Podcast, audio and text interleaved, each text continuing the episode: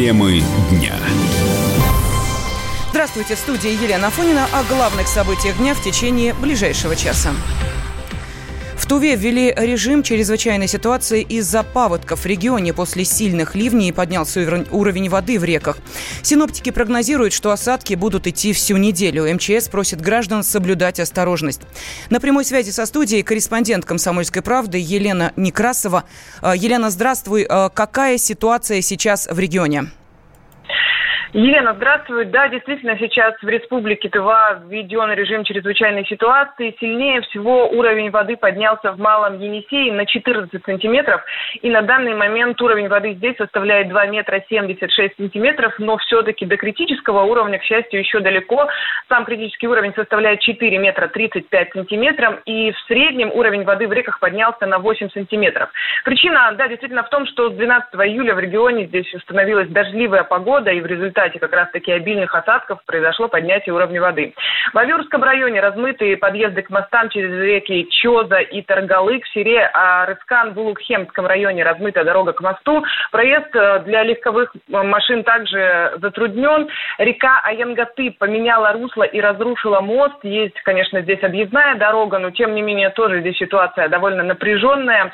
В селе Чера-Бажи река также размыла мост, поднялась вода в реке Лук-Хандырей и под подтопило 77 придомовых территорий. А, расстояние от эм, столицы республики Кызыла, это порядка 250 санти... Э, километров, конечно же, также размыло подъездную дорогу к селу. Люди просто оказались в этом селе отрезанными от большой земли, и поэтому спасатели добирались по воздуху. Была организована Thema перевозка жителей к временным пунктам размещения. Сейчас ведутся работы по откачке воды с придомовых территорий. К настоящему моменту освобождено уже 73 придомовых территории. В зоне подтопления организованы организованы 7 пунктов временного размещения. Людям доставляют питьевую воду, продукты питания, и в местный фельдшерско-акушерский пункт прибыла дополнительная бригада врачей, и также привезли запасы лекарственных средств. По прогнозу синоптиков, небольшие и умеренные дожди будут все-таки еще продолжаться в течение этой недели, поэтому режим ЧС пока снимать не планирует. Всего в районе чрезвычайной ситуации работает группировка МЧС в количестве 114 человек и 42 единицы техники также работают. И МЧС обращается к гражданам с просьбой, во-первых, не совершать длительные поездки, во-вторых, соблюдать, конечно же, меры безопасности вблизи водоемов и не переезжать ни в коем случае в брод реки. Напомню, что 12 июля как раз-таки при переправе через реку Шуй опрокинулся УАЗ, в котором находились 12 человек. Эти люди возвращались домой в село Тели с Чебанской стоянки. Они просто-напросто решили сократить путь и проехать через брод. Но как раз в связи с тем, что к этому времени уже был достаточно высокий уровень воды, водитель, к сожалению, не справился с управлением, машина перевернулась и погибли тогда 10 из 12 находившихся в нем людей. Елена Некрасова, радио «Комсомольская правда». Изменения климата в Сибири приведут к большему числу наводнений. Такими наблюдениями поделились ученые из Сибирского федерального университета. По мнению доцента кафедры экологии и природопользования Йозефа Урбана, глобальное потепление способствует замещению некоторых видов растений. В частности, в ближайшее время в Сибири исчезнут сосны и будут преобладать лиственницы. Такая замена приведет к увеличению экстремальных событий, отмечает Урбан. Однако директор Всероссийского института природы, заслуженный эколог России Андрей Пешков, не считает потепление потепления глобальной проблемой. По его словам, ученые не фиксируют катастрофических отклонений от нормы.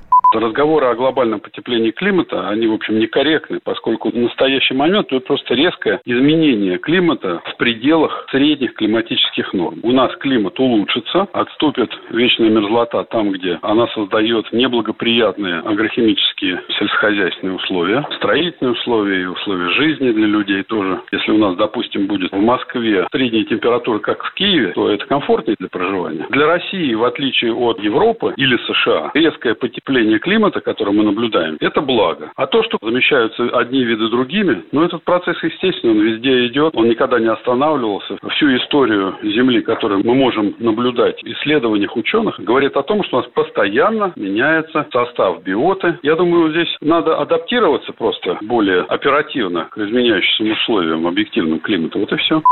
В этом году паводки в Сибири начались в конце июня. В Иркутской области погибли 25 человек, семеро числятся пропавшими без вести. Больше всего пострадали Тулунский и Нижнеудинский районы региона. Пятая часть жителей области, попавших в зону потопления, выразила желание переехать в другие населенные пункты. Следственный комитет возбудил уголовное дело после отравления детей в лагере отдыха под Евпаторией. Там были госпитализированы больше 50 человек. К проверке подключился Роспотребнадзор. Специалисты устанавливают источник инфекции. Подробнее корреспондент «Комсомольской правды» в Крыму Анастасия Жукова. В детском лагере Лучицы, расположенном в поселке Заозерный под Евпаторией, произошло массовое отравление. На данный момент в больнице находится 54 человека, из них 49 детей и 5 вожатых. Все ребятишки приехали в Крым из Казани. Роспотребнадзор уже определил, чем заболели дети. Возбудителем является норовирус, распространенная кишечная инфекция. Она вызывает гастроэнтерит. Передается при употреблении зараженной воды, совместном купании в водоемах, общественных бассейнах. Можно подцепить микроб через плохо вымытые овощи, грязную посуду или немытые руки. Бывают случаи заражения и воздушно-капельным путем. Роспотребнадзор сейчас проводит в лагере эпидемиологическое исследование. Специалисты устанавливают источник инфекции и факторы передачи. Тем временем заболевшие лежат в стационаре Евпаторийской городской больницы. И всех осмотрел внештатный инфекционист Минздрава Крыма. Угрозы для жизни нет, состояние средней тяжести. Все пациенты получают необходимую медицинскую помощь, заверили в Минздраве. Следственный комитет возбудил уголовные дела по статьям оказания услуг, не отвечающим требованиям безопасности жизни или здоровья потребителей, и по статье нарушения санитарно-эпидемиологических правил. Ситуацию на контроль взял президент Татарстана Рустам Миниханов. Анастасия Жукова, Комсомольская правда, Крым. Долги россиян перед банками выросли в полтора раза за пять лет. Общая задолженность населения составила 16 триллионов рублей. Чтобы расплатиться по кредитам, заемщику в среднем нужно 11 зарплат. Руководитель по защите прав предпринимателей «Опоры России» Алексей Петропольский отмечает, что россияне вынуждены оформлять новые займы, чтобы расплатиться со старыми. Ситуация действительно критическая, поскольку на сегодняшний момент из 10 работающих россиян у шести есть непогашенный кредит и у трех есть просрочка по платежу. Это говорит о том, что на сегодняшний момент мы находимся в таком псевдо мыльном пузыре, который может лопнуть в любой момент. А именно, люди просто в огромном количестве не смогут платить по своим долгам. И если мы посмотрим портфели банков, топ-10 банков, а на них, по сути, держится на сегодняшний момент экономика Российской Федерации. У них пакет кредитование. Это один из основных активов. Если все перестанут в один момент платить по кредитам, то банки просто начнут крушиться, лопаться, и государство будет из федерального бюджета закрывать эти дыры, что в дальнейшем приведет к дальнейшему падению экономики. Люди сейчас берут кредит не на ипотеку или на машину, а берут просто потребительские кредиты для перезакрытия каких-то текущих долгов. Люди вынуждены берут кредиты. И в подтверждение моих слов и статистики можно привести статистику роста микрофинансовых организаций. Экономист Денис Ракша считает, что население просто не умеет грамотно распоряжаться своими финансами. У людей э, падает уровень жизни, они пытаются его компенсировать э, за счет кредитов, долги делаются в том числе и банковские кредиты берутся, очень часто слишком часто из-за того, что люди не умеют рационально распоряжаться теми средствами, которые у них есть. То есть на самом деле, если бы они умели это делать, они бы не делали таких долгов. Это же как с похудением. Есть один гениальный, совершенно универсальный совет – не жрать. Ну, чтобы у вас не было долгов, нужно их не делать. Вот все эти деньги, все эти 16 триллионов рублей, которые были взяты у банков, они сначала попали в потребление, то есть на эти деньги было что-то куплено. И таким образом на, на эту сумму увеличился ВВП. Ну, естественно, это не одномоментно происходило, а вот э, как бы было размазано на весь тот срок, в течение которого эти кредиты выдавались и тратились. А потом эта же сумма выводится наоборот из потребления, потому что люди вместо того, чтобы тратить свои доходы на потребление, направляют их на погашение кредитов. Исследовательский холдинг «Рамир» посчитал, что россияне тратят на еду 30% от дохода. Средняя сумма, потраченная на продукты и кафе, 20 тысяч рублей в месяц. При этом «Рамир» наблюдает снижение затрат на питание. Темы дня. Опять ты куда-то собрался? Тебе лишь бы из дома уйти А я опять должна дома сидеть, да? Ты только о себе и думаешь Жена опять против? Бери ее с собой на рыбалку «Радио Комсомольская правда». Вас ждут развлечения для взрослых и детей, призы и подарки, много музыки под открытым небом и, конечно, отличная рыбалка. Встречаемся 3 августа в парк-отеле «Орловский». Приезжай с семьей на рыбалку «Радио Комсомольская правда». Регистрация уже открыта на fish.kp.ru. 0+.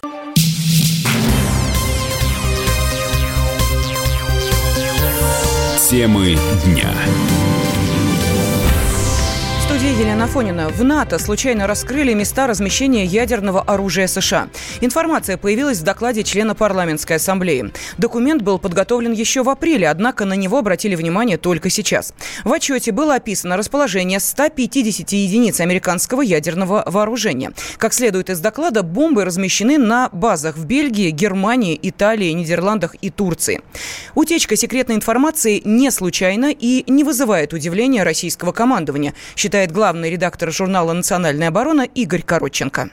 Американское тактическое ядерное оружие в Европе находится уже несколько десятилетий. Во всяком случае, может быть, эта информация пощекочет нервы европейскому обывателю. Что касается российского военного ведомства, российского генерального штаба, то у нас соответствующие подразделения отслеживают соответствующими методами, где находится американское тактическое ядерное оружие в Европе, на каких базах, какие сценарии боевого применения планируются. Поэтому для тех, кто в России профессионально занимается этим вопросом, новостей и сенсаций нет, поскольку заранее известно, где, что. Ну и, разумеется, какие меры реагирования Россия готова предпринять в случае форс-мажорных обстоятельств. Был ли это слив, либо была запланирована акция. Для обывателей это сенсация. Для людей, которые профессионально занимаются данными вопросами, мы и так знаем, где находится это американское тактическое ядерное оружие.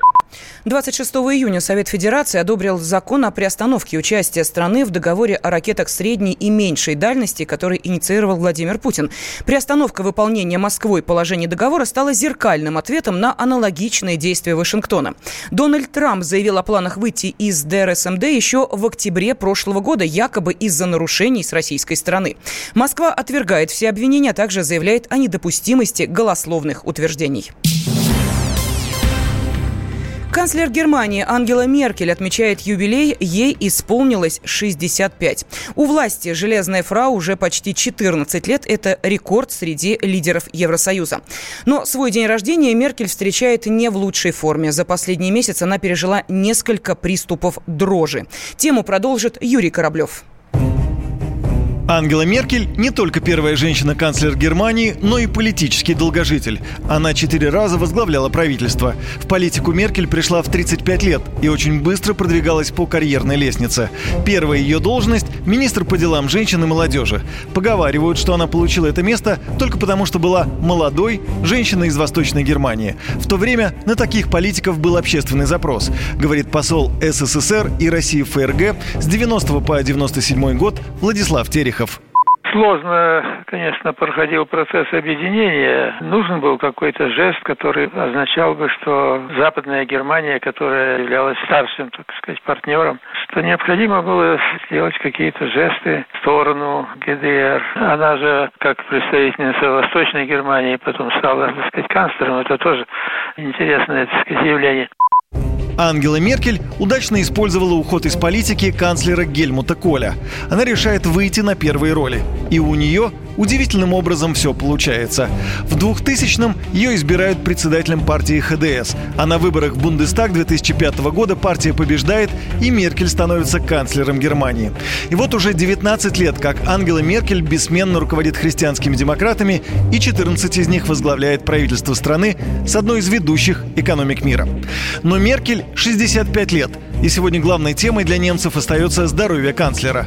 Третий раз за месяц ей становится плохо на публике. Во время встречи с премьер-министром Финляндии в Берлине Меркель стала трясти.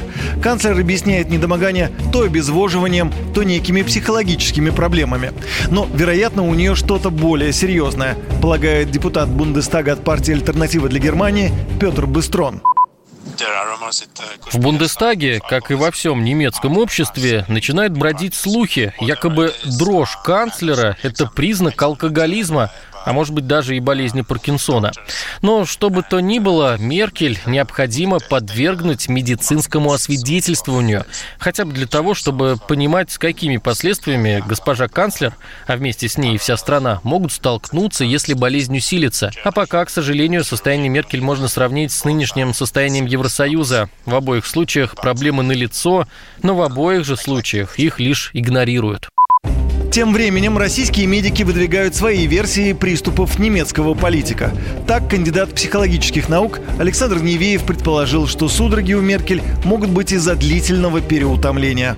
Во-первых, она женщина, да, женский организм, он меньше приспособлен для тех нагрузок, которым подвергается человек, занимающий столь важный пост. К тому же она уже очень долго эту должность занимает. Вполне возможно, что человек перенапрягся до такой степени, что действительно у нее нервное перенапряжение, которое приходится контролировать. И вот эта ошибка двух процессов, то есть с одной стороны утомление и нежелание продолжать, а с другой стороны давление ответственности и необходимость держать лицо, и приводит к вот таким вот проявлениям.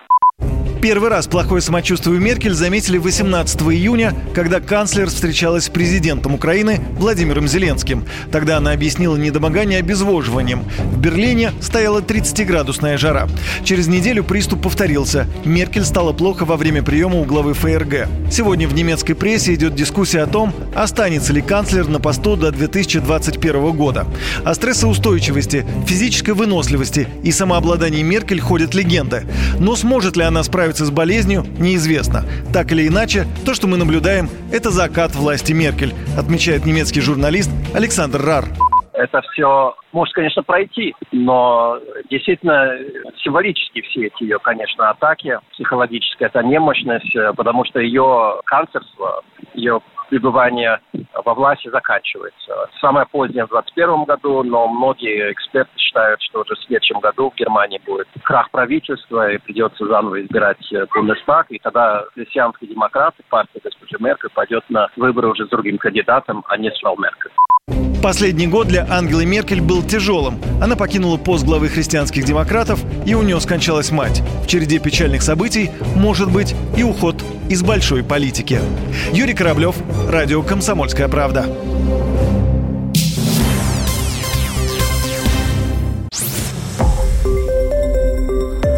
Радио «Комсомольская правда». Более сотни городов вещания – и многомиллионная аудитория. Челябинск 95 и 3 FM. Эм. Керчь 103 и 6 FM. Эм. Красноярск 107 и 1 FM. Эм. Москва 97 и 2 FM. Слушаем всей страной.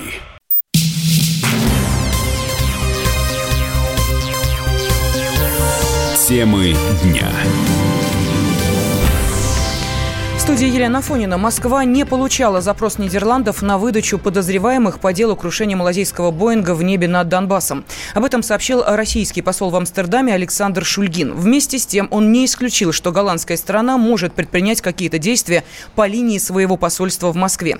Ранее Евросоюз потребовал от России признать ответственность за гибель пассажиров рейса MH17. Декларация Совета Европы также призывает Москву приступить к полномасштабному сотрудничеству в рамках проводимого расследования.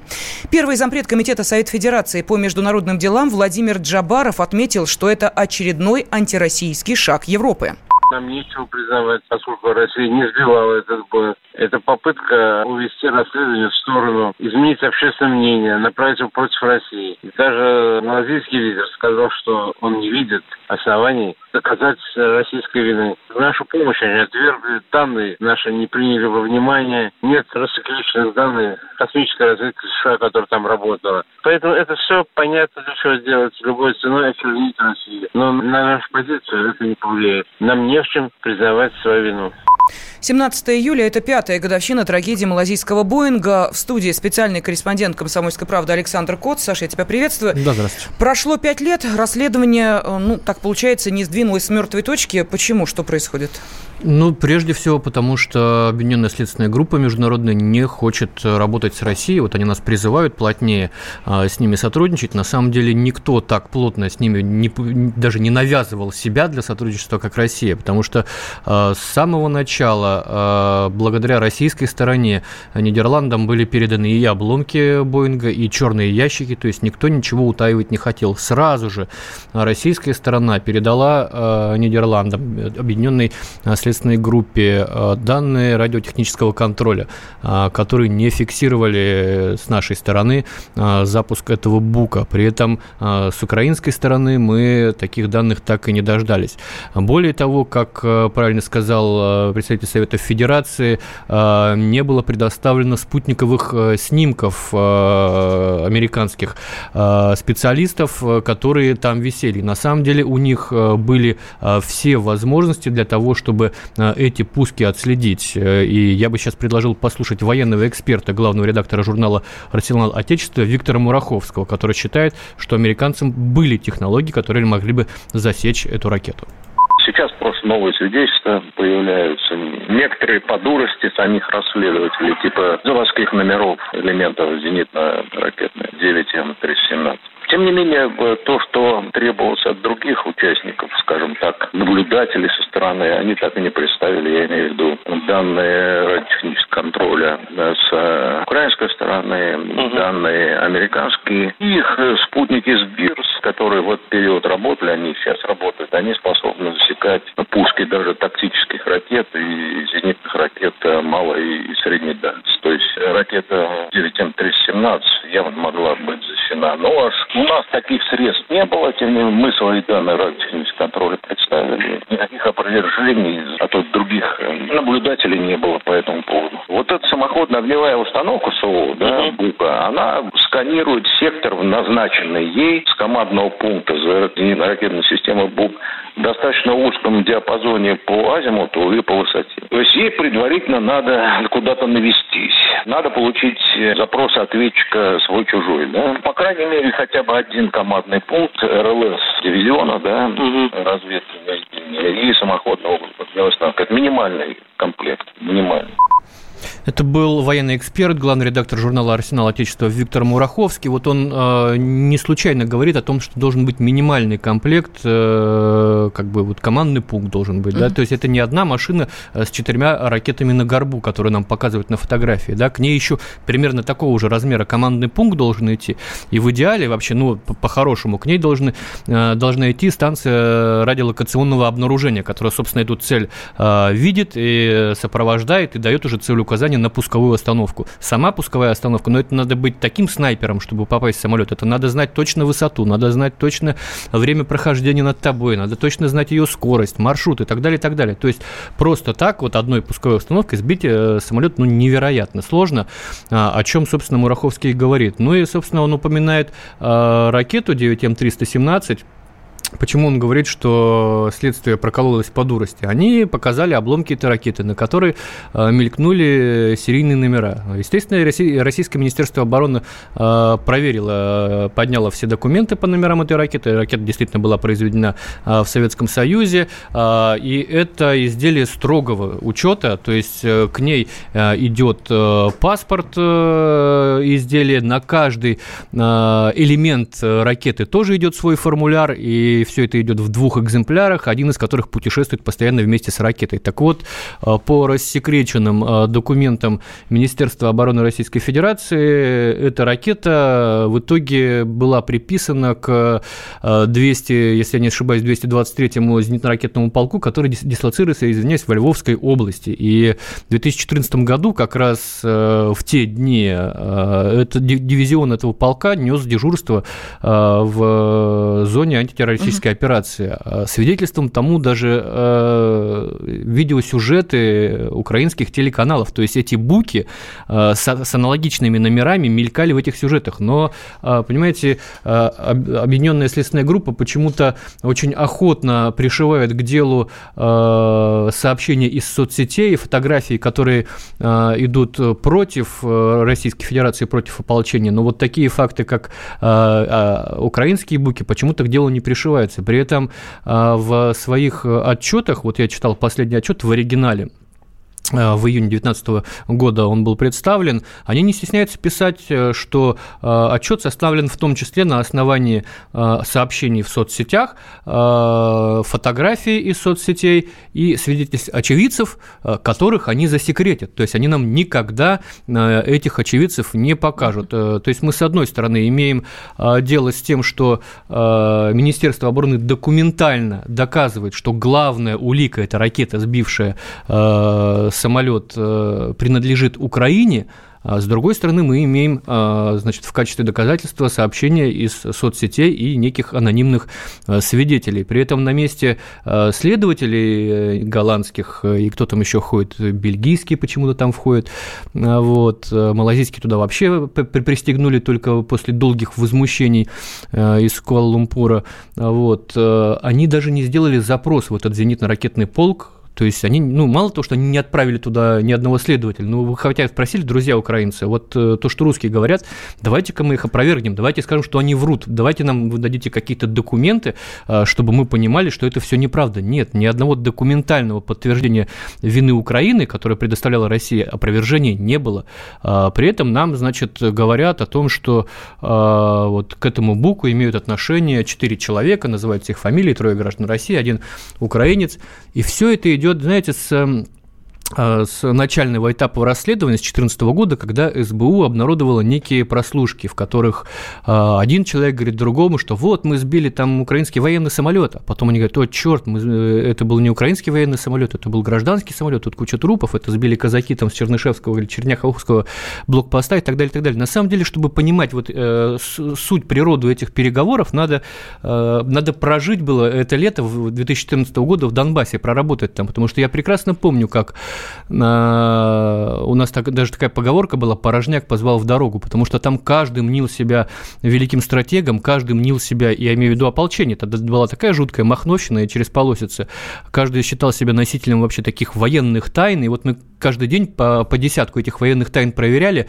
9 из 10 оказывались липой. И я вот понимаю, что кто-то где-то услышал, значит, что сбит самолет, он тут же звонит кому-то и говорит, это мы сбили самолет, ну, у Победы всегда тысяча отцов, да, и вот, э, значит, они хвастаются. Потом они в этих переговорах уже друг на друга начинают спихивать, кто это сбил уже, уже гражданский самолет. То есть эти переговоры, они не могут быть доказательством. Э, ну, понятно, что э, у СБУ Украины, которые участвуют в этом расследовании, есть Э, возможности э, и э, монтировать некие, некие, некоторые переговоры и поделать фотографии. Кстати, Министерство обороны уже несколько раз развенчало значит, мифы о реальности mm-hmm. вот этих фотографий с буквами, но на это никто не обращает внимания. То есть изначально идет некий обвинительный уклон в сторону России, и при этом не берутся во внимание никакие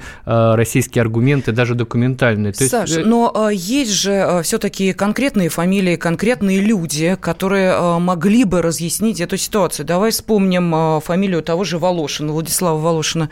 Давай вспомним сейчас выкраден, человека, которого выкрала СБУ и переправила в Киев того же Цемаха, который Но я, я не думаю, что Цемах может что... что-то сказать. То есть я, я предполагаю, что Цемах еще всплывет, может быть, завтра у них намечено завтра большой такой круглый стол с участием кучи экспертов, э, с СБУ и так далее, угу. так далее. Завтра в Киеве это все пройдет. Я думаю, может быть, там уже нам и предъявят. Но я бы все-таки там даже не про украинцев говорил, а вот про, про сами Нидерланды и про саму э, вот эту западную формулу э, «Россия виновата», которая уже даже стала мемом, да, интернет-мем, там «Россия, Russia did it», это сделала Россия. Вот у них тоже та же самая методичка была с Ираком, когда показывали эту пробирку якобы с отравляющими наркотическими веществами. Точно так же по той же методичке обвиняли Асада в использовании химического оружия против мирного населения. Точно так же абсолютно а, без каких-либо аргументов нас обвиняли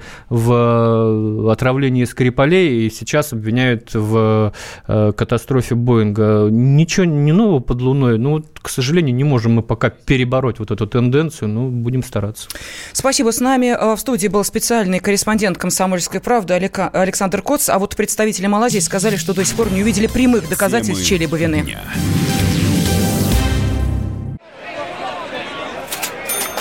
Банковский сектор. Частные инвестиции. Потребительская корзина. Личные деньги. Вопросы, интересующие каждого. У нас есть ответы. Михаил Делягин и Никита Кричевский. В эфире радио «Комсомольская правда». Час экономики. По будням в 5 вечера.